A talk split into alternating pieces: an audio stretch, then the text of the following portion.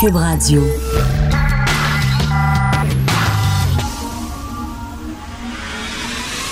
De 10 à 11. De 10 à 11. Richard Martineau. Politiquement incorrect. Cube Radio. Euh, bon jeudi tout le monde, merci d'écouter Cube Radio. Nous sommes présentement en Facebook Live. Si vous voulez nous voir la binette derrière les gens de Facebook, je vous salue et je vous pose une question. Est-ce qu'on est en train de créer une génération de momounes? Une génération de momounes. Et là, là, je veux pas avoir des courriels en disant que c'est des propos homophobes. Ça n'a rien à voir avec les gays. Je connais des gays qui ne sont pas momounes et je connais des hétéros qui sont momounes. OK? Momoun, c'est pas être gay, c'est pas, pas, ça n'a rien à voir. Mais on est en train de créer une génération de momounes et je vais en débattre, entre autres, avec Alexandre Moranville-Wallet qui travaille ici à Cube Radio, qui a étudié à l'UCAM. C'est pas de sa faute. C'est quand même un gentil garçon, malgré tout, quand même. J'ai quand même beaucoup de plaisir avec Alexandre, même si j'ai étudié à l'UCAM. Ben oui, merci pour le café ce matin, Richard. C'est fort rien. gentil. De rien. Alexandre, donc, je dis, on est en train de euh, créer une génération de momounes parce qu'il y a une chercheuse de l'Université de la Colombie-Britannique. C'est pas rien, ça, là. Chercheuse de l'Université de la Colombie-Britannique qui a dit que le ballon chasseur devrait être banni des écoles parce que c'est trop violent. Ça encourage à la violence, ça encourage à l'intimidation. Vous savez, c'est quoi le ballon chasseur? Avez-vous déjà joué? Tu vois le, le faible là-bas, là, celui qui est pas bon, c'est sac le ballon en pleine face. S'il attrape le ballon, il est pas mort. Si, si le ballon bondit, il est mort dehors. Bon, moi je dis que, voyons donc, interdire le ballon. Déjà là, que les enfants dans les cours d'école peuvent plus chamailler, ils peuvent plus se pousser, ils peuvent plus jouer à Je suis le roi de la montagne. Quand il y a une montagne de neige, t'es au top, les gens veulent devenir, veulent monter au top, t'es pouces, ils déboulent, blablabla. Je faisais ça quand j'étais jeune. Suis-je mort? Non. Est-ce que, bon, est-ce que j'ai des problèmes d'ego? Absolument pas. Donc, mais là, on veut interdire le ballon chasseur. Puis là, avant d'entrer en onde, Alexandre a dit, moi, je suis pour ça, moi. Alex. Oh, attention, je suis pas pour interdire le ballon chasseur, mais je comprends les arguments qui sont faits derrière le fait que euh, on s'entend de tous les sports, de toutes les si c'est un sport, de tous les jeux que tu peux faire, que tu peux créer. Ok, c'est un des plus simples à organiser, mais on s'entend-tu que euh, il y a rien de créativité, il y a pas d'esprit d'équipe, il tu prends le meilleur monde dans ton équipe, tu laisses les plus faibles à la fin quand tu choisis. C'est moi le chef, c'est moi le deuxième chef. Puis à la fin, il reste des gens ben qui se sentent un dévalorisés parce qu'ils sont pris en dernier. C'est plate pour ça. Puis après ça, ben ils se font ju- même ceux qui sont dévalorisés déjà, ils se font tirer des ballons dessus à longueur de journée puis ils se font mettre sur le banc. Tu joues plus après. Oui, mais ça t'endurcit parce que moi, Alexandre, je t'ai jamais dit ça. On a déjà discuté de notre vie, mais je t'ai jamais raconté ça. Tu sais, le jambon qui est tout le temps pris à la fin, là. C'était-tu toi? C'était moi, OK? Deux fois par semaine, il y avait tout le temps des, des- des- des- des capitaines d'équipe. Moi, je te prends, je te prends, je te prends, je te prends. Martineau, c'est le dernier que tu prenais. Parce que Martineau, il était poche en sport. Puis à chaque fois, il restait moi. Puis là, j'allais dans une équipe, puis là, le capitaine, il regardait dans les airs en disant Tabarnak, dis-moi pas, c'est moi qui ai pogné avec ce petit jambon-là, OK? T'étais si jambon que ça, Richard? J'étais super jambon. et, et, vra- et- et- et c'était de l'humiliation deux à trois fois par semaine, mais tout le temps. Tout le temps, tout le temps. Sais-tu qu'est-ce que ça fait? Ça fait qu'à cette heure, j'ai la couenne dure. À cette heure, tu peux m'insulter sur les réseaux sociaux, tu peux m'écœurer, me traiter de tout et non. Ça me passe 25 000 pieds par- par-dessus la tête parce que ça m'a endurci de vivre ça. On va faire une génération de momone. Mais mettons, tu pas l'interdire, mais le remplacer par quelque chose, par exemple, il y a des stratégies d'équipe ou il y a un sport d'équipe là, qui aide à développer ben, l'entraide, l'amitié. Tu sais, Tu développes des trucs en... Non, non, mais sincèrement, le ballon chasseur, t'es tout seul. Le tu prends ballon les chasseur- ballons, même à tes alliés, tu voles leur ballon parce que tu veux être le héros qui garoche le ballon le plus fort dans le visage de quelqu'un d'autre Ah, pour le toi, bord. toi, là, l'important, c'est, l'important, c'est pas de gagner, c'est de participer. Tu crois ça? Non, toi? non, non, non, non. Tu penses qu'il faut gagner, mais si tu gagnes en ça. équipe, tu gagnes pas en équipe au ballon chasseur. T'es tout seul, là. tu lances des ballons. On s'entend qu'il n'y a pas de stratégie qui se crée. Puis, détrompe-toi, j'adore le ballon chasseur, mais on s'entend que, mettons pour des enfants, si tu as le choix entre faire jouer tes, tes- les enfants à ça ou à un autre jeu qui va stimuler plus l'esprit d'équipe. Mais tu tu trouves qu'il n'y a, pas de stratégie, c'est ça? Mais non, il n'y a pas de stratégie au ballon chasseur, Tu Richard. pognes le ballon, puis tu, tu le lances le plus fort tu le possible vers quelqu'un. Mais oui. Oui. Tu, y a pas de, tu fais pas une formation d'équipe. Tu dis pas, Mais- moi je m'en vais en avant, moi je m'en vais en arrière. Mais, y a mais le- rien. mais- mais- mais, OK, on- là, laissons tomber le ballon chasseur. là. En général, là, tu sais, là, euh, on- il faut pas qu'il y ait des jeux, des sports compétitifs à l'école parce que euh, il y a des gagnants puis des perdants. Puis quand tu des les perdants, c'est difficile. Puis tu on est en train, tu c'est- des petits lapins, arrêtez. endurcissez, endurcissez-vous, Christy, man up. Les Anglais ont une belle expression, man up. Est-ce que tu peux dire ça une fille, maintenant? fais-toi pousser des couilles. Fais-toi pousser des couilles. Oui, je dirais ça à des. euh, Tu dirais ça à oui, une fille, oui. man up? Oui, je suis sûr que notre prochaine invitée, là, euh, qui, qui a écrit un livre sur les soldats, je suis sûr qu'elle a des couilles. Mais euh, là, je te reviens à toi, là. Je suis convaincu. Ça, je veux pas m'embarquer là-dedans. Là. Moi, on m'a promis le ballon chasseur. là. mais, mais tu trouves pas qu'on est en train de tout. Non, mais je pense pas. Dans là. du papier bulle, Je veux faut dire, faire attention. C'est bien de se remettre en question un peu sur tout ce qu'on fait, là. OK. Je veux dire, c'est important quand même d'avoir la réflexion. Quitte à l'interdire, je sais pas, mais avoir la Ça- réflexion. Ça vient de me flasher. Tu as étudié à l'UCAM. Tout s'explique.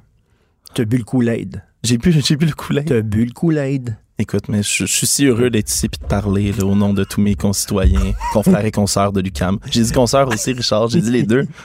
Attends une minute, là, et puis les, les, les, les, les transgenres. Euh, Qu'est-ce que tu dis, toi, des, des gars qui, qui sont ni hommes ni femmes, là, qui les X? Je vais, je vais retourner faire ma recherche à mon bureau, si ça te dérange pas, Richard. Merci de l'invitation.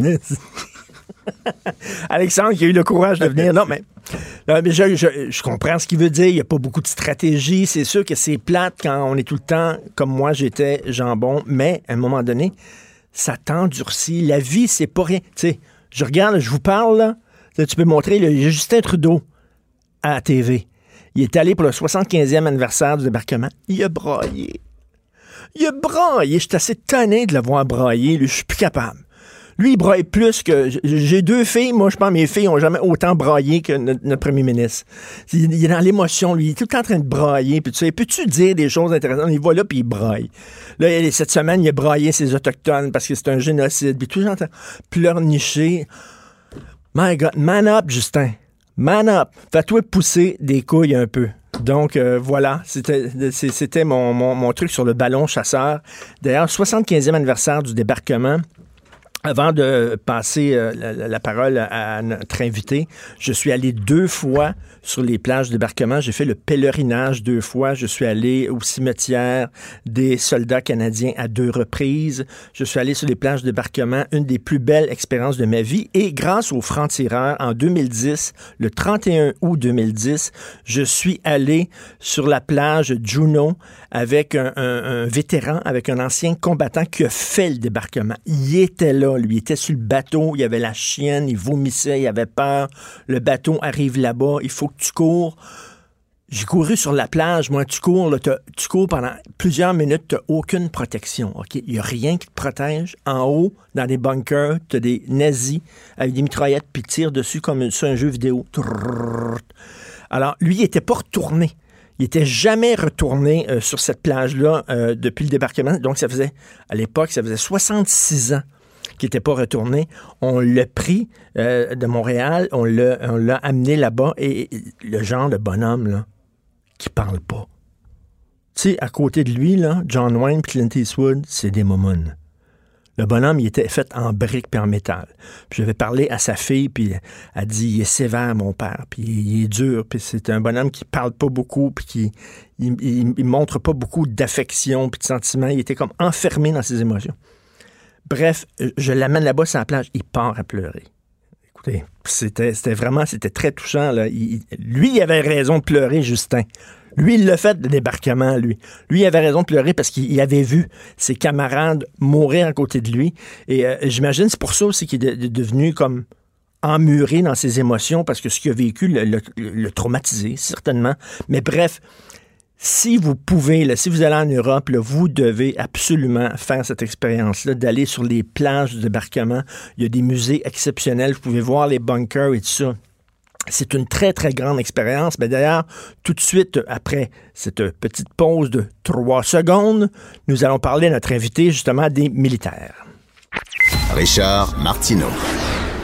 Politiquement incorrect. Marie-André Fallu a écrit un livre. Elle est avec nous. Le livre, c'est Moi, soldat, 30 récits de service et de sacrifice, des témoignages de 30 militaires. Un livre que j'ai adoré euh, parce que j'ai énormément de respect pour les militaires. Moi, je, quand je vois des militaires, je, je- je lève mon chapeau, même si j'ai pas de chapeau, mais je trouve qu'on leur doit énormément de respect. C'est à la mode de dire Ah, les soldats, c'est des gens qui se prennent pour Rambo, ils vont en guerre pour tirer dans le tas, puis tout ça. Absolument pas. Ce sont des gens qui se battent pour défendre des idéaux.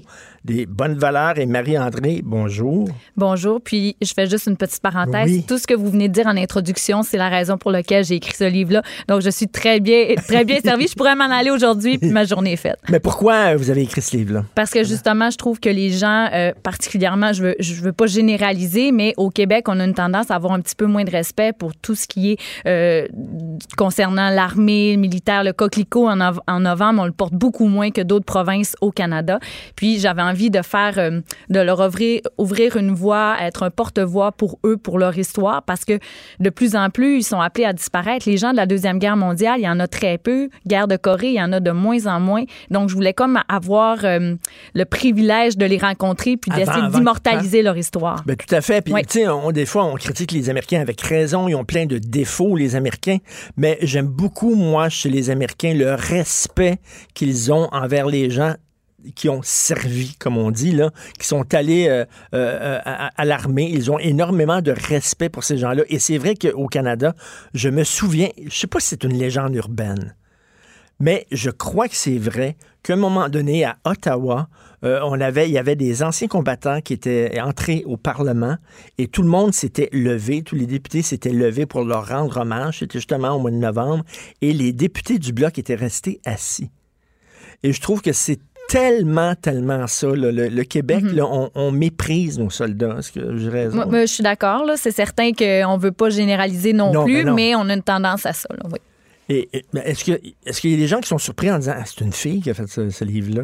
Parce que souvent, souvent, là, je vais généraliser. Non, je comprends sûr, mais la question. Les filles aiment pas la guerre, puis les filles aiment pas les soldats, puis c'est violent, puis nous autres, on est pacifiques, puis on est pour l'amour, puis tout bon. Ben, on m'a jamais fait cette remarque-là, mais parmi les, les vétérans que j'ai rencontrés, il y en a plusieurs qui étaient surpris de voir euh, mon intérêt pour mon âge. J'ai j'ai 35 ans, donc j'ai commencé à écrire euh, le livre, j'en avais à faire les rencontres, j'avais 33 ans. Puis euh, justement, que ils pour- étaient surpris. Là, ouais. Ben, pourquoi? Vous avez des militaires dans votre famille? Ou? J'ai un militaire qui est hum, dans ma famille qui a fait Afghanistan, mais c- dans le fond, c'est un mélange un peu de, du membre de ma famille, mais aussi de mon voisin. Moi, je suis native de la Gaspésie. Mon voisin a fait le débarquement de Normandie. Ah Puis- oui? Oui. Puis quand il est revenu, il, hum, il était considéré un peu comme un bizarroïde, qui gardait un peu l'information pour lui, qui était un peu sauvage, euh, qui parlait pas aux gens. Puis mon père a eu la chance d'avoir quelques petites brides d'informations le soir quand lui il allait dans son garage. Mon père allait le voir, puis de temps en temps, ils parlaient ensemble. Mais sinon, là, lui, il est il- décédé avec ses histoires d'horreur. Ben non, ben c'est la, la- la fille dont je parlais, la, la fille du militaire, elle dit, il, il nous raconte rien. Effectivement. Puis elle dit, des fois, on, on dit à ses petits-enfants vont le voir, puis c'était comment la guerre, puis tout ça, ils en parlent Non. pas. Comment ça, ils en parlent pas? Ils veulent pas ouvrir cette porte-là. Surtout. euh, Pourquoi? Ils ont trop souffert ou c'est trop dur? Ben, ou- il il y a un mélange de plusieurs choses. Mettons que moi, je prends exemple avec ceux que j'ai rencontrés, là, surtout pour les, les vétérans les plus âgés euh, concernant Corée et la Deuxième Guerre mondiale. Eux, ils disaient qu'il y avait peu de gens, on dirait, qui s'intéressaient à leur histoire. Donc, premièrement, ils étaient surpris que je désire aller m'asseoir avec eux puis d'entendre parler. Et aussi, ils se disent, autant que leur mémoire des choses à court terme est, est un peu plus confuse, mais la mémoire à long terme est tellement précise et exacte. Justement, un conflit de tous les détails de, de telle journée qui est arrivé ça, qu'est-ce qu'il a mangé, qu'est-ce qu'il a fait, il était quelle heure. Mais ils se disent, on veut pas traumatiser les gens parce que c'est pas des belles histoires, ce sont des histoires d'horreur. Oui, il y a des, des, des belles histoires de solidarité, de détermination entre confrères, mais c'est surtout difficile à raconter. Donc pour eux, c'est ouvrir quand même une porte de mauvais souvenirs. là. Et, et- et je ne sais pas si vous allez être d'accord avec moi, mais les militaires qui ont fait la Deuxième Guerre ont été chanceux. Pourquoi? Parce qu'ils savaient pourquoi ils se battaient. C'était une guerre qui était tellement claire. Le méchant, l'autre bord, était tellement méchant. Tu avais les bons puis les méchants, c'était clair. Ceux qui ont fait les- la guerre en Irak, en Afghanistan, tout ça, les motifs sont plus flous. Tu sais pas trop trop. Et en Afghanistan, tu sais, c'était c'était pas évident. Pourquoi on est là? Pourquoi, tu sais, c'était moins clair. Je trouve que moi, j'ai rencontré des, des gens qui ont fait l'Afghanistan Ouais. pour, euh, pour l'émission des Francs-Tireurs à Télé-Québec. Il y en a beaucoup qui sont venus ben, ben, ben poqués. là. Oui, qui était plus ou moins d'accord aussi avec la Oui. raison justement de la bataille sur le terrain. C'est Oui. ça. Puis, Oui, euh, puis, puis, tu te bats pas en plus. Tu sais, à l'époque, il y avait une armée en face de toi, des gens qui étaient dans une armée, qui étaient clairement identifiés. Maintenant, les nouveaux conflits, là, euh, le petit gars qui vient te voir puis te parler, il y a peut-être une bombe en, dessous de, en dessous de ses vêtements. Tu aucune idée où sont tes amis, où sont tes ennemis, contre qui tu te bats, pourquoi. Es-tu là pour euh, protéger les puits de pétrole? Es-tu là, tu sais, en Irak, là, on les a envoyés se battre en Irak sur de faux prétextes. On a dit qu'il y avait des, des, des armes de destruction massive. C'était faux. Ça a été démontré. Il n'y en avait pas. Le gouvernement américain le savait qu'il n'y en avait pas, puis ils sont, ils sont allés envoyer des militaires mourir pour strictement rien. Euh, donc, c'est pour ça que je dis qu'ils ont été chanceux à la Deuxième Guerre, parce que c'était clair. Tu sais, quand Oui. tu revenais de là, tu dis, j'ai fait une job, puis je suis fier de ce que j'ai fait. Oui. Quand tu reviens d'Afghanistan, Non, c'est ça. Il- durant la, la Deuxième Guerre mondiale, il y avait des uniformes. C'est c'est l'e- c'est l'ennemi, c'était clair, comme vous dites. Mais en Afghanistan, c'est monsieur et madame tout le monde. Imaginez, moi j'ai lu, euh, j'ai j'ai regardé le documentaire euh, Vietnam euh, sur le réseau PBS. Les, les- les militaires qui ont fait la guerre du Vietnam, quand ils sont, quand ils sont revenus, se faisaient cracher dessus sur la rue. Les gens, les, gens les, les méprisaient. C'est pas eux autres qui avaient décidé d'aller en guerre Non. contre le Vietnam. Là. Eux autres, ont- ils ont servi, ils étaient dans l'armée, ils ont obéi aux ordres. Puis ils disaient que c'était pire, le retour aux États-Unis était quasiment pire que- qu'aller sur le front au Vietnam. là. Alors, qu'est-ce qui vous a touché dans les, les témoignages que vous avez recueillis pour votre livre? C'est le. Ben, dans le fond, je trouve la résilience des gens qui ont combattu, puis leur force aussi, de- qui sont pas habitués d'être mis sur un piédestal, puis d'être honorés, par exemple, à mon lancement lorsque je les ai tous invités. Ah oui. Le fait de, de leur dire venez en uniforme, soyez fiers de porter euh, votre uniforme puis vos médailles. Pour eux, une médaille, tu sais, pour nous là, ça peut être impressionnant un rack de médailles, mais d'avoir 10 médailles ou d'en avoir deux, c'est l'importance de chacun. Les deux médailles peuvent être plus importantes que les dix autres, mais euh, pour eux, ça les, ça, ça les a énormément aidés aussi, ceux qui souffraient d'un syndrome de choc Parce post-traumatique. qu'il y en a que vous avez rencontrés. Énormément. Je dirais Ah oui? 80 Ah des oui? gens- oh, oui, oui, 80 Puis pour eux, euh, après ça, euh, avec le suivi, avec leur psychologue, disaient que c'était vraiment bon pour eux dans leur cheminement de faire, euh, d'avoir participé à ce livre-là parce que ça les a comme libérés du genre, moi, mon histoire, elle m'appartient plus parce que je l'ai partagée avec des gens que je ne connais pas qui vont la lire. Et, et puis, j'ai- rencontré une fois Roméo Dallaire, Oui. tu sais, qui a fait une dépression, puis tout ça. euh, puis j'ai dit à, à M. Dallaire, j'ai posé la question, c'est une question qui est brusque, c'est une question qui est brutale, mais j'ai dit, peut-être vous n'étiez pas fait pour ça. Ah oui. Vous, vous avez, vous avez craqué, puis tout ça. Peut-être vous n'étiez pas assez solide pour être soldat, puis tout ça. Il a figé pendant trois secondes, puis il est parti à rire. Puis il a dit mais- personne n'aurait pu endurer ce que j'ai vu, monsieur, monsieur Martineau. Il dit, il dit des, des- des montagnes de cadavres. Ouais. Dit j'entends encore le bruit des, des- des- des- des cadavres qui glissent les uns sur les autres, là, comme, un, comme un poisson là, qui glisse là, sur un autre poisson. Là. Il, dit, j'entends- il dit voyons donc. Là, il est parti rire, il dit il n'y a personne qui, qui est Aucun fait pour humain. voir ça, aucun humain. Mhm. Mais euh, vous avez- raison. Vous, vous êtes d'accord avec ça? Oui, puis ils sont souvent marqués justement par. euh, il va y avoir des fois dans le quotidien des, des odeurs qui vont leur ramener justement à la guerre. Ah Ils vont oui? dire le, le- il y en a un qui décrivait, il disait le son d'une base militaire, par exemple, les avions, les camions.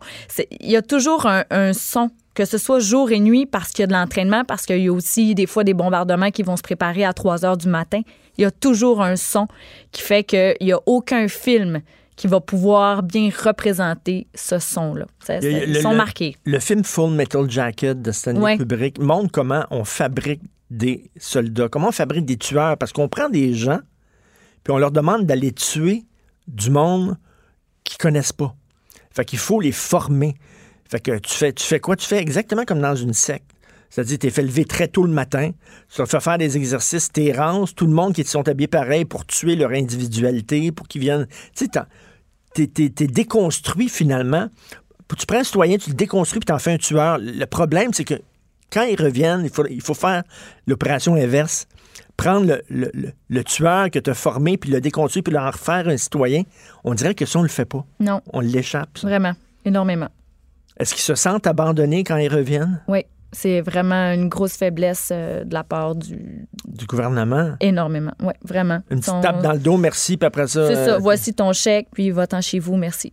Puis il y en a beaucoup qui, ont- qui se retrouvent euh, dans la rue, euh, Oui. qui sont alcooliques, toxicomanes, qui. Mais c'est certain.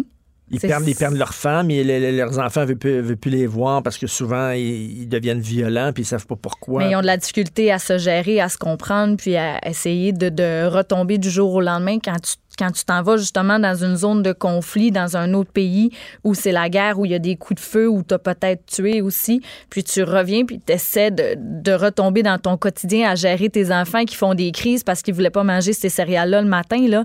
Tu es déconnecté, puis tu te dis, mais voyons, hey, je peux pas croire qu'on est en train de faire une crise pour des céréales quand moi je mange des ration packs, puis que je dors pas, puis que j'ai vu la pauvreté extrême. Et parlant de céréales, cette fameuse scène dans le film de Hurt Locker, euh, la scène extraordinaire d'un vétéran de la guerre, justement en Irak, je crois, en Afghanistan, qui revient, qui revient chez lui, puis sa femme lui demande d'aller chercher des céréales à l'épicerie. Puis là, il est à l'épicerie, puis il regarde, puis il y a comme, tu sais, 80 sortes de céréales, là. Puis là, il fiche, puis il regarde les céréales, puis il sait pas quelle prendre. Puis là, il dit, ça va être ça, ma vie, à cette heure, choisir des céréales. Alors, et il y a beaucoup de, il y a beaucoup de militaires que j'ai rencontrés, moi, qui disent, quelque part, je m'ennuie de la guerre parce que je savais à quoi je servais. Euh, les choses étaient vraies. C'est, c'est des questions de vie et de mort. C'est, tandis qu'ici, on- il y a un militaire qui m'a dit Je me suis ramassé à cage au sport, puis les gens capotaient, puis hurlaient de, joie parce que les, Canadiens venaient de scorer. Puis dis-moi, je comprenais pas. C'est quel est l'intérêt que les Canadiens scorent, tu sais? Lui, il, servait à quelque chose, puis il venait ici, puis il trouvait notre vie triviale, Ouais. plate, niaiseuse. Est-ce que Mais c'est ça, la- avec la. Je veux pas dire la réinsertion, là, c'est pas le bon mot, mais quand justement tu passes d'une vie militaire à un vétéran, ils vont essayer de t'aider. Si tu veux aller faire de la formation, euh, tu désires faire tel métier, ils vont vraiment t'aider au niveau du, du placement. Sauf que un militaire, de base, doit carburer à l'adrénaline. C'est ce- c'est ce, qui- ce que ça prend pour exercer cette profession-là puis en être heureux. Mais après ça, quand tu tombes dans un bureau euh, avec ton veston de 9 à 5, là, Hi, ça, un, ça manque de challenge, ça manque d'adrénaline, puis tu te poses vraiment trop de questions, ça spinne dans ta tête en te disant, hey, moi, je sers à quoi? Tu sais, aujourd'hui, je vais apporter quoi à la société? Je vais-tu aider? Je vais-tu? Tandis que dans une vie militaire, c'est ça la, la- Ben, comme vous le disiez le si problème. bien tantôt, là, tes enfants, ils, pleurent parce qu'ils ne Oui. une sorte de, de céréales. Tu dis, hey, arrête, là, tu sais. Moi, j'ai vu les enfants en train de mourir de faim là-bas. Là, C'est ça. Je me battais pour que les petites filles puissent aller à l'école parce qu'il n'y avait pas le droit d'aller à l'école à cause des talibans. Puis tout ça, je me battais pour ça. Puis là, tu reviens, puis ta vie a comme pas de sens. C'est ça. Puis, puis en, en même temps, j'imagine les relations humaines aussi. Là, ont, quand, quand, quand tu remets li- littéralement ta vie dans les mains du gars qui est à côté de toi, là, tu lui fais confiance, il va me protéger, puis tout ça. Tu sais, c'est une relation là, extrêmement importante puis très proche. Quand tu reviens ici, les relations humaines sont comme... pff, Raison. on est plus individualiste et aussi dans le justement dans vivre dans la société pour quelqu'un qui, qui a vécu la guerre. euh, des fois, il peut aller dans un événement, dans un, un restaurant pour une soirée, un anniversaire, il y a un ballon qui pète. Ben lui, il peut entendre le bruit de d'autres Ah, choses, oui. puis là, ça le fait détimer, si on veut, déclocher, puis là, il va falloir qu'il quitte l'endroit parce que là, ça s'en va être une crise d'angoisse. Le membre de votre famille qui est allé en Afghanistan, il Ouais. est revenu comment? Il est revenu à Moché. Dans le fond, lui, c'était un policier militaire de profession. On comprend pas pourquoi il est encore en vie. Il devrait pas être en vie. Il a été euh, tiré par un sniper afghan Ah, euh, à la tête. Il a des, il a été sauvé in extremis. Puis, euh, dans le fond, il y a des fragments de casque qui sont logés dans son cerveau. Il a été opéré en Allemagne. Il a été transféré à Québec. Aujourd'hui, évidemment, il peut plus travailler ou quoi que ce soit parce qu'il y a énormément de séquelles à la suite de cet accident-là. Mais c'est le genre de gars que si, il disait si je devais revivre ça, je le referais demain matin. Et là, votre livre est passionnant. Moi, soldat, 30 récits de service et de sacrifice aux éditions de l'homme. Vous devez absolument lire ça. Puis là, vous êtes en train de travailler sur comme l'équivalent Oui. avec des policiers. Oui. OK, vous tripez sur les gars quoi, qui côtoient le danger, les machos, les tops. non, pas quoi? du tout. Cette fois-ci, c'est parce que mon mari est policier, puis j'ai la chance d'entendre des, des histoires rocambolesques. Il est policier au centre-ville de Montréal, donc de l'action, puis euh, de la variété, j'en reçois. Puis souvent, les civils autour de nous qui ne sont pas policiers veulent toujours avoir des histoires. Hey, qu'est-ce qui s'est passé? Ben qu'est-ce que oui. tu as vécu? C'est- vraiment, euh, c'est le fun d'entendre. Là, je me suis dit, hey, il y a un intérêt pour ça. Donc, j'ai envie de partager des appels marquants, mais qui vont dans tous les sens, mais qui rejoignent aussi toutes les régions du Québec. là. Mais parlant des policiers qui vont vous raconter les anecdotes qu'ils vivent, tout ça, là, il faut avoir le feu vert de- des, des services de police. J'imagine Ouais. ça, c'est pas, euh, c'est pas C'est complexe. C'est complexe parce que c'est pas une collaboration facile, ouais. Puis pour plusieurs raisons, des fois, des gros dossiers, euh, ça peut être encore en cours. Il peut avoir un, cet appel-là peut être en déontologie. Donc pour X raisons, où le policier peut être sous enquête, donc on peut pas en parler. C'est un monde très fermé. hein. Les, les polices, les policiers se tiennent avec des policiers, les femmes de policiers se tiennent avec des femmes de policiers. C'est un monde assez fermé. Vous êtes une femme mais, de policier. mais souvent, là. les policiers, euh, policiers policières sont en couple ensemble. Moi, je suis une des bizarroïdes très rares qui est pas policière. Souvent, on me demandait au début de ma relation euh, à quel poste de police que tu travailles. Vous auriez aimé? Euh, non. Non, Non? Je, je- je suis extrêmement curieuse, mais je suis peureuse. Est-ce que vous posez des questions à votre mari quand il revient? Comment était ta tout temps. journée? puis Tout le ça? temps. Ah, je suis fatigante. Oui, puis Ouais, il ouais. veut pas en parler Non, ou quoi? il, ben, il trouve ça intéressant que ça m'intéresse. Parce que je veux pas quand quelqu'un s'intéresse à ce que tu fais, c'est toujours le fun de partager des histoires là. Mais euh, non, j'adore ça. Puis j'ai eu la chance de faire ce qu'on appelle des cobras, d'aller faire un stage. Ah oui. Oui, euh, ça j'adore ça. Une fois, je suis allé, j'ai- un ami, ben, pas un ami, mais une connaissance euh, qui, qui est policier, puis il a eu 40 ans, puis il m'a invité à son, son party d'anniversaire. Puis je suis allé là, puis c'était rien que des policiers. Une soirée extraordinaire. mais extraordinaire. Les affaires qu'ils me racontaient, je capotais. Mhm, là. Ils ont des histoires incroyables. Ouais. Quand il part, votre mari, le matin, est-ce que vous avez peur? Euh, ben, dans un sens, oui, il y a un risque. Mais dans un autre sens, je me dis, s'il devait mourir en devoir, là, euh, il va avoir vécu de sa passion toute sa vie. Vous dites ça? Ouais. Ça, que vous êtes faite forte? Ben, euh, vivre de d'être passionné de son travail, il y a peu de gens qui ont la chance de le vivre. Donc, si c'est ça que ça prend, je serais énormément attristée. Là, je parle pas comme si euh, ça me faisait rien, là.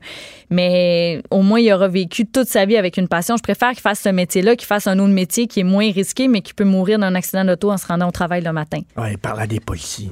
Et à ce party-là, j'avais dit. Tu sais, il y, a- une rumeur qu'une vedette s'était fait arrêter au parc La Fontaine avec un, un jeune, ça. Puis euh, c'est une rumeur, ça. Puis le gars, il dit c'est moi qui l'ai arrêté.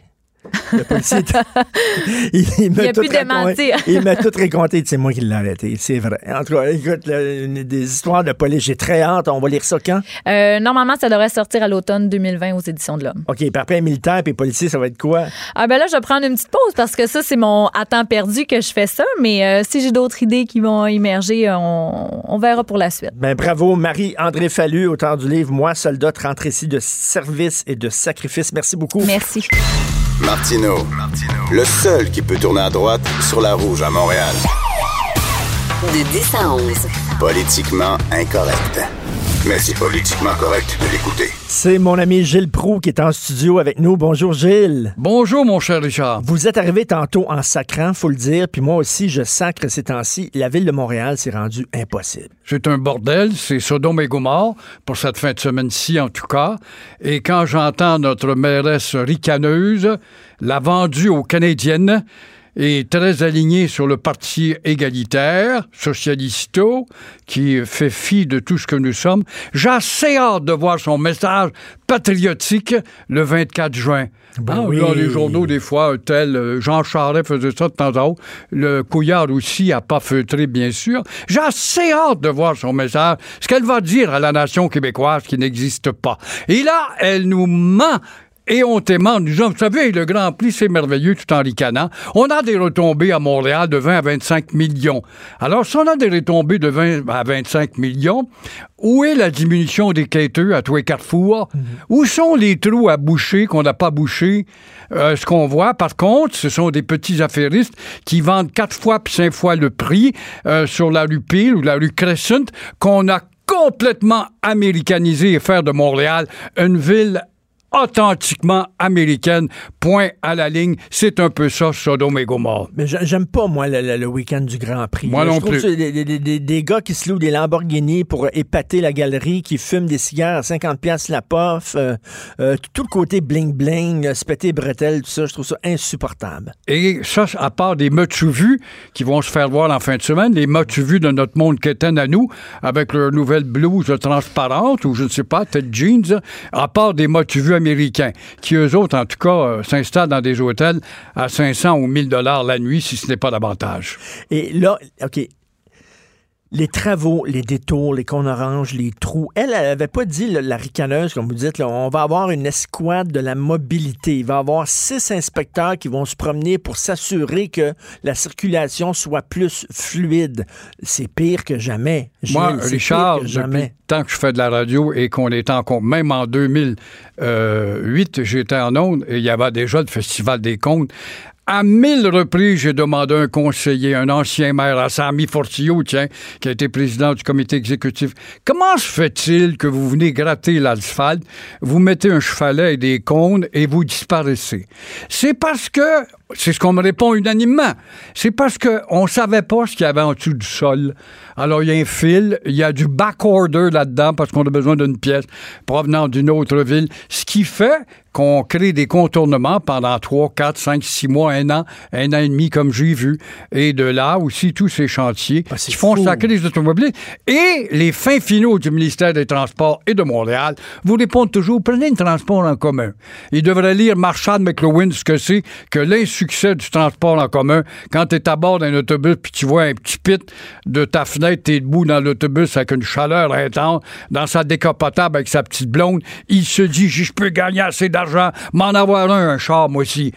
Alors, vous voyez que le transport en commun, là, puis aider ceux, ils veulent pas être dérangés, ils sont tout seuls dans l'auto, pensez-vous qu'ils vont embarquer du monde qui font du pouce? Ben voyons donc. J'ai pensé à vous cette semaine parce qu'il y a eu la commission là, sur les, les- les femmes autochtones assassinées disparues. Bon. Et là, il y a eu des recommandations dans le rapport. Et une des recommandations, Gilles, on devrait enseigner davantage l'histoire des, des Premières Nations à l'école. Moi, je dis, ben, Christy, c'est rien que ça qu'ils apprennent.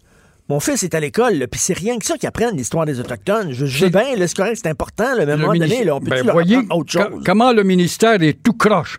Enseigner la connaissance des us et coutumes des nombreuses euh, tribus indiennes qui sont disparues de Terre-Neuve avec l'aide des Anglais, soit dit en passant, après la conquête, et euh, ne jamais dire que si on a tenu 200 ans de temps, nous autres, les fils de la Nouvelle-France, avec une petite armée de 65 000 habitants ou d'individus, on tient 200 ans de temps, c'est grâce à nos alliances avec toutes les nations amérindiennes, sauf les Iroquois pour des raisons géographiques.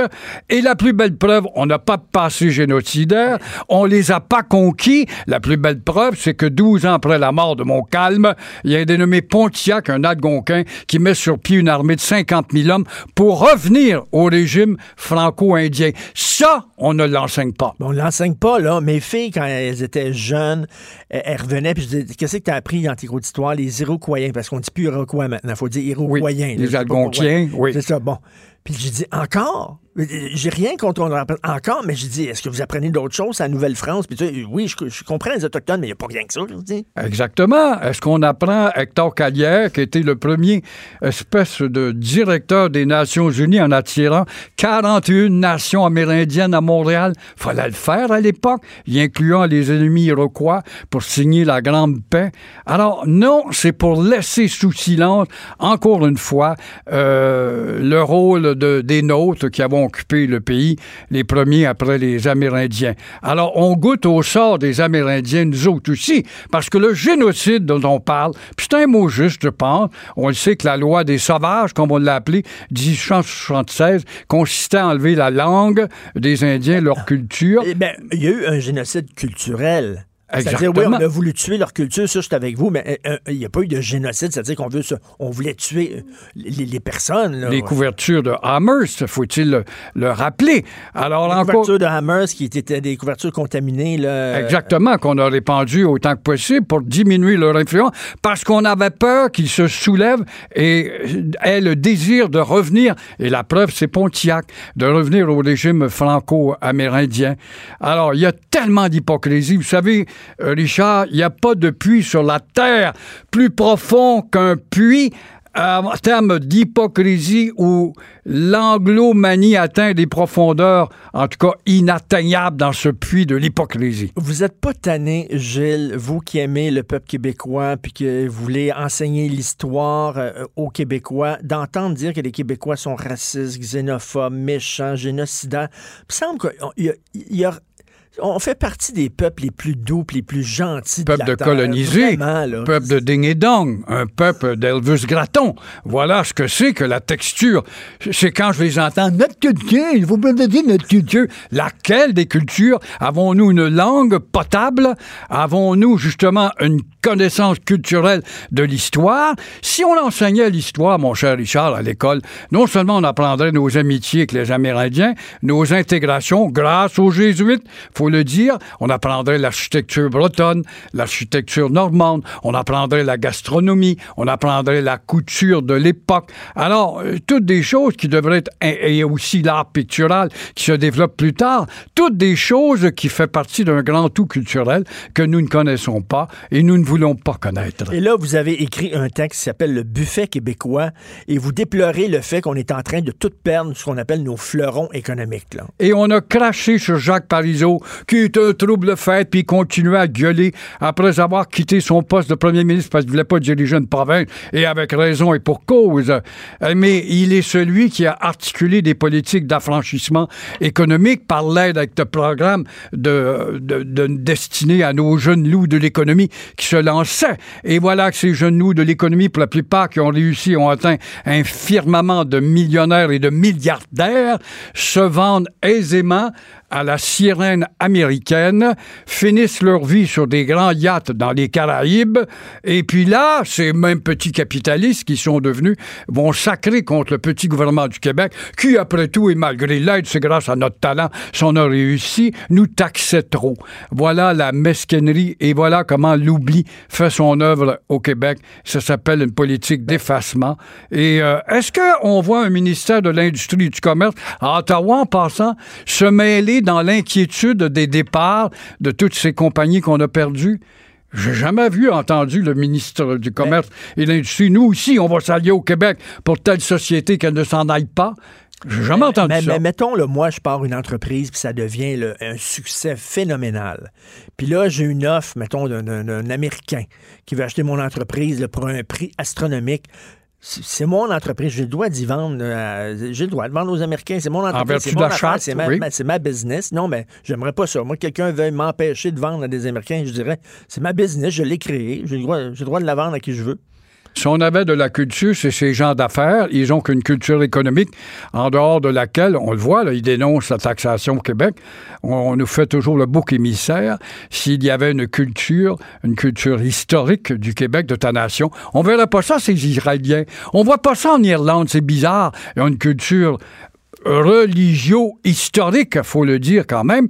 On ne voit pas ça justement chez certains peuples qui décident autant que possible de ne pas être absorbés par la maudite mondialisation qui est rien d'autre que d'imposer justement à la boule de terre au complet l'uniformisation de la culture américaine. On le voit en France par le cinéma, les disques, la culture générale, on le voit au festival de Cannes.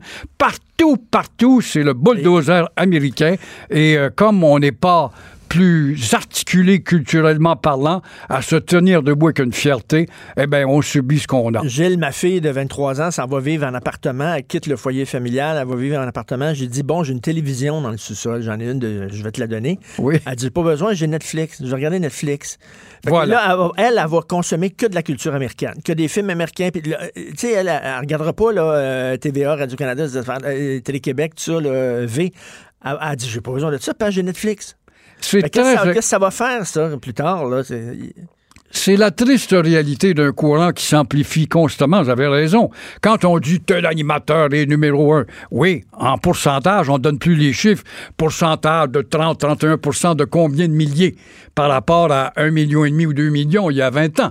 Alors, il y a eu un éparpillement qui fait que euh, la jeunesse va pour Netflix. C'est vrai que Netflix fait de très bons documents, mais qu'est-ce qu'on attend pour les taxer, pour aider aussi, pour obliger peut-être une productivité? Et, et- et l'ICO doit payer des taxes et des impôts, mais pas Netflix. Ça n'a pas de bon sens. Pourquoi? On est à genoux devant Non. ça. Comment ça se fait, Pierre Carl, qui sonne le clairon, comme il était étiqueté, ben c'est clair qu'on ne fera pas euh, écho à ce qu'il demande. Où sont nos élites pour dénoncer cette faiblesse systématique des nôtres que nous n'avons plus dans notre société? C'est grave en maudit. Alors, on va attendre le 24 juin pour voir le message de notre mairesse et- qui- ricaneuse. Qui, qui, qui s'est jamais, euh, qui s'est jamais caché de, de faire des discours seulement qu'en anglais. Ah, elle a déjà prononcé des discours en anglais seulement, le- la Ben oui, on est en Amérique, après tout, va te le dire, puis c'est la mondialisation. On met tellement de choses pour dépersonnaliser les cultures locales avec la maudite mondialisation. Je ne comprends pas qu'au sein du G8, des fois le G20 dépendant, qu'il n'y a pas des pays qui ont des cultures propres, ne lèvent pas la main puis dire c'est bien beau la mondialisation, Coca-Cola, puis le football américain dans nos écrans chez nous à Tombouctou, mais est-ce que puis le rock'n'roll, c'est bien beau, mais on a des cultures distinctes. Même chose pour l'agence de la francophonie, qui n'est qu'une patente. Et en terminant, vous êtes en feu. Vous êtes vraiment en feu. Donnez C'est le un, donnez un micro à cet homme, s'il vous plaît. Vraiment, c'est un privilège de, de discuter avec vous, Gilles. Euh, vous qui n'êtes plus sur la rue Gordon, est-ce que vous vous ennuyez des ventes trottoirs de la rue Wellington?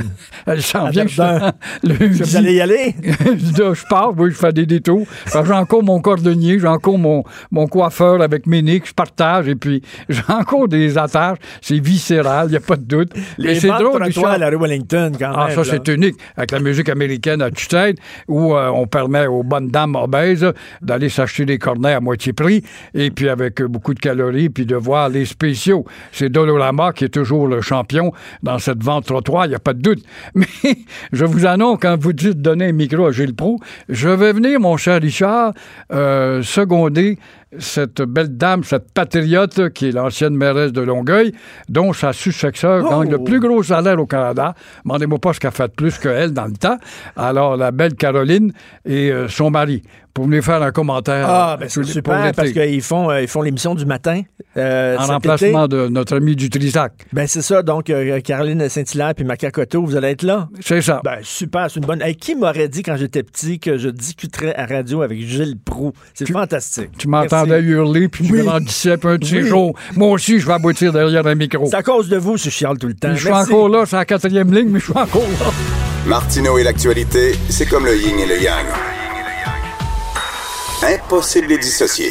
De 10 à 11. Politiquement incorrect. Nous allons maintenant rejoindre Denise Bombardier. Bonjour Denise. Oui, bonjour Richard. Bonjour. Avant de parler du débarquement, Denise, je sais pas si vous avez lu ça, mais il y a une chercheuse de l'Université de la Colombie-Britannique qui veut qu'on bannisse le ballon chasseur des écoles parce qu'elle dit que ça encourage la violence. Ça n'a pas d'allure, hein? Écoutez, Ça n'a pas d'allure. euh, mais la société actuelle n'a plus d'allure. Et ce que je viens de voir, moi, depuis, depuis deux jours en, en Angleterre, à Londres, euh, j'ai, enfin, j'ai regardé la BBC. Euh, euh, j'étais, j'étais scotché, euh, comme on dit maintenant à la mode, devant l'écran. C'est le retour de la mémoire. Hmm. et de l'importance de la mémoire pour comprendre que nous vivons maintenant dans une société qui n'est pas digne de ceux qui sont morts pendant la dernière guerre, celle que vous avez appelée la vraie guerre, parce que je voulais vous dire aussi que votre, votre chronique de ce matin, elle est Ah, remarquable merci. euh, de sensibilité et de vérité historique. Parce que on s'est battu, enfin, les gens qui sont morts se sont battus pour Hitler. Les pays occidentaux se sont battus pour la liberté, se sont battus contre le nazisme. Et voilà qu'on se retrouve dans des sociétés, c'est plus de la démocratie molle, c'est de l'indigence intellectuelle, c'est de la stupidité, c'est de la sensiblerie et c'est de la rectitude politique sur des détails. Les choses essentielles Ouais. n'existent plus. Hein? Et quand vous dites ce matin que euh, maintenant, est-ce que les jeunes, euh, euh, si, tu, si on disait aux jeunes, il faudrait que tu ailles te battre parce que il y a, parce que vous savez ce qui, ce qui, ce qui me semble paradoxal, et je vais écrire, je vais écrire dans ma chronique de samedi là-dessus, c'est que le, un phénomène comme Hitler peut réapparaître. Mais quand Hitler est arrivé, tout l'Occident, tous les pays de liberté se sont tenus debout Hmm. et ont lutté. Mais maintenant, je ne pense pas que ils se sont parce qu'il y a eu des, des gens qui étaient prêts à mourir pour défendre la liberté. Mais aujourd'hui, la même la même question, effectivement, ça n'aurait pas la même réponse. Mais, mais Denise, Mais on le sait même pas, on, on sait même pas c'est quoi le fascisme. Quand on dit Denise Bombardier, elle est fasciste, Richard Martineau, il est fasciste, Lise Ravary est fasciste, ils savent pas c'est quoi le fascisme. Non, non, ils savent pas. Ils savent pas du tout. Ils savent pas ce que, du tout. Ils vont penser que quand, on se pose, quand, on- quand on quand on trouve un peu particulier, par exemple, que le premier ministre annonce euh, comme une promesse électorale qu'il va payer les serviettes sanitaires des des, des, des, employés de- des employés de l'État. Et qu'on se pose des questions là-dessus, on dit mais c'est pas possible. On- je veux dire à la limite, on se fait traiter de, de Ben oui. sexiste puis de puis de fasciste, mais tout est comme ça. Il y a plus, il y a plus de, de, de- vous savez pourquoi? C'est que on, on ne croit plus qu'il faut se rassembler pour avoir des victoires dans la vie. Donc, on- chacun vit selon son désir.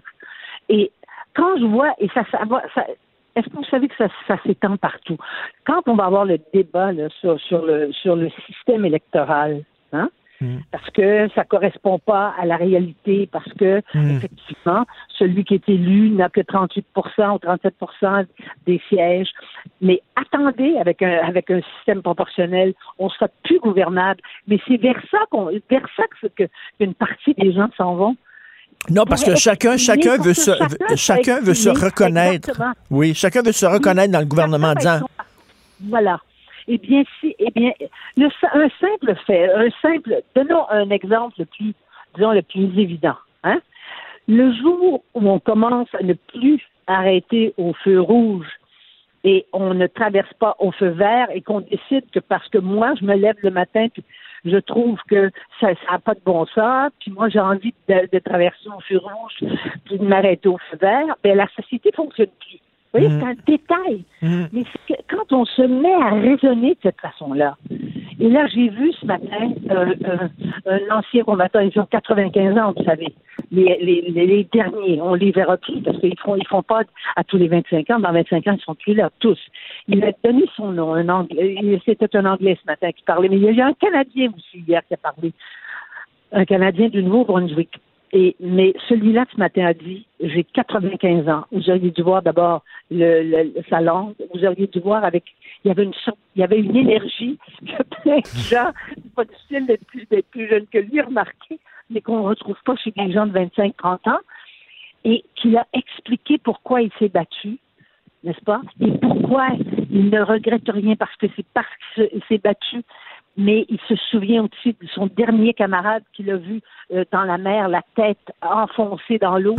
Et il dit que cette image l'a hanté toute sa vie, mais que c'était ça qu'il fallait faire pour la liberté et qu'il a 95 ans et que les gens, maintenant, on n'écoute plus les gens en haut de 30 ans, on- ils ne veulent plus nous entendre parler, ceux, Mais, ceux qui euh, ont moins de 30 ans. Denise, est-ce que vous êtes d'accord? J'avais un invité plus tôt qui disait euh, les Canadiens euh, euh, démontrent davantage de respect envers les- leurs militaires que les Québécois.